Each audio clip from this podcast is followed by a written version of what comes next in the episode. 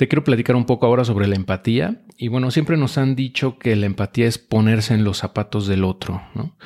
Eh, o tratar a las personas como nos gustaría que nos trataran a nosotros mismos.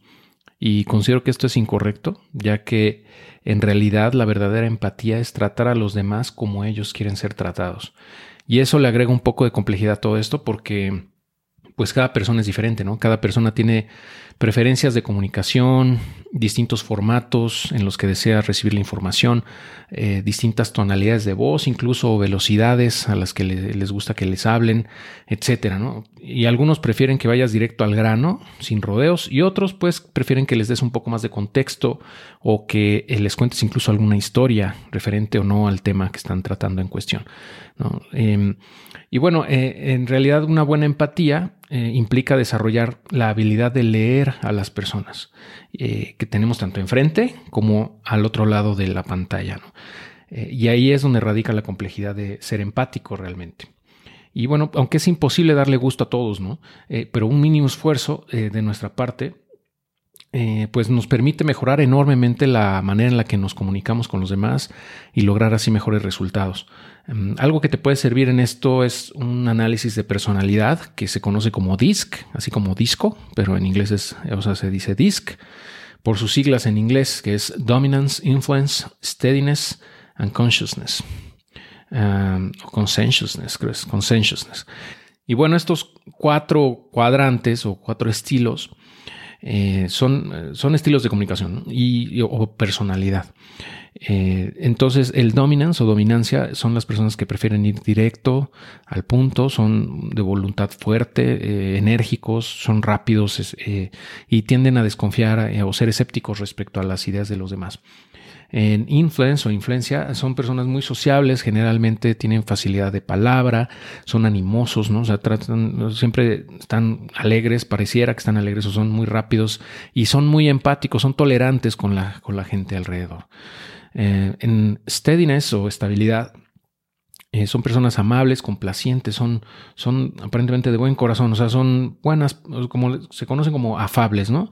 Son personas muy, muy amables, muy eh, comprensivas con el resto de las personas también eh, y tienden a, a, comportarse casi siempre muy parecidos, o sea, son muy estables en su forma de ser.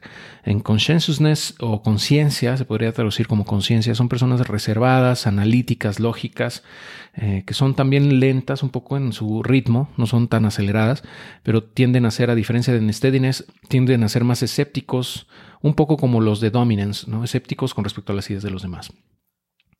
Y bueno, cada uno de estos estilos o personalidades domina en mayor o menor grado en cada quien.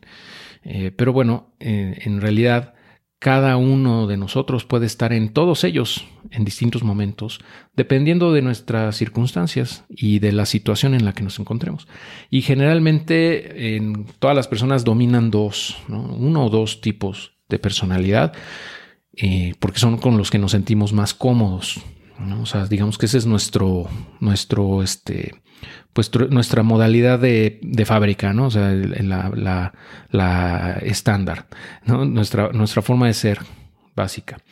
Pero podemos ir ajustándonos de acuerdo a la circunstancia. ¿no? Y ese es el punto, que te puedes ajustar eh, dependiendo de cómo, en la, en la situación en la que te encuentres, dependiendo con la persona que estés interactuando, puedes ir ajustando ese estilo de comunicación aunque no pierdas tu esencia, ¿no?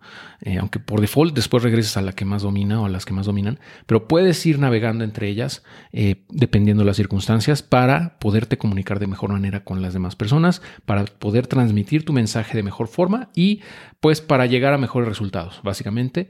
Em, y bueno, un buen comienzo para hacer esto es que hagas un test, justamente un test DISC, para que conozcas de mejor manera cuál es tu estilo de comunicación o tu personalidad principal o tus personalidades principales y hacer un cross-check, o sea, checar eso con amigos y familiares para que pues te den una retro, ¿no? De si realmente lo que sale en el, en el test eh, corresponde a tu forma de ser. Porque muchas veces como nos percibimos a nosotros mismos no es igual a como nos percibe el resto. Entonces eso nos puede dar en conjunto una buena idea de cómo eres, de cuál es tu personalidad o personalidades dominantes. Por ejemplo, los introvertidos solemos ser o estar más cómodos en, la C de conscientiousness y en la S de steadiness. Porque nuestro estilo de comunicación así es, ¿no? Más, más reservados, eh, más analíticos tal vez, un poquito más pausados en nuestra forma de comunicación. Em, y por el otro lado, los extrovertidos tienden a ser más o de o de dominance o de eh, influence. Pero bueno, no, no hay ninguno mejor que otro, o sea, todos se pueden complementar, ya que son, cada uno tiene sus fortalezas y sus debilidades, ¿no? Por ejemplo, se podría pensar que los D de Dominance son líderes, ¿no? Normalmente, y no siempre es así, eh, eh, porque el que hablen muy seguros de sí mismos, el que, eh, el que sean muy enérgicos, etcétera, no, no significa que tengan la razón siempre. En mi experiencia suelen ser muy buenos managers o ejecutores, porque están muy orientados al logro de resultados. Eh, pero el liderazgo va mucho más allá de eso, ¿no? Porque los mejores líderes, en mi opinión, son los que pueden navegar por, las, por estos cuatro cuadrantes, dependiendo de la situación, pero sin perder su esencia y es decir, que ajustan su, estilo de comunicación de manera asertiva con base en el estilo de los receptores de su mensaje, eh, así como de las circunstancias en el momento eh, que se encuentren, ¿no? de acuerdo a como se requiera. Eh, y eso para mí es ser verdaderamente empático. y es una habilidad muy importante porque de tenerla estarás muchísimos pasos adelante de la gran mayoría de la gente, ¿no? Que, sigue pensando que ser empático es simplemente ponerse en los zapatos de los demás.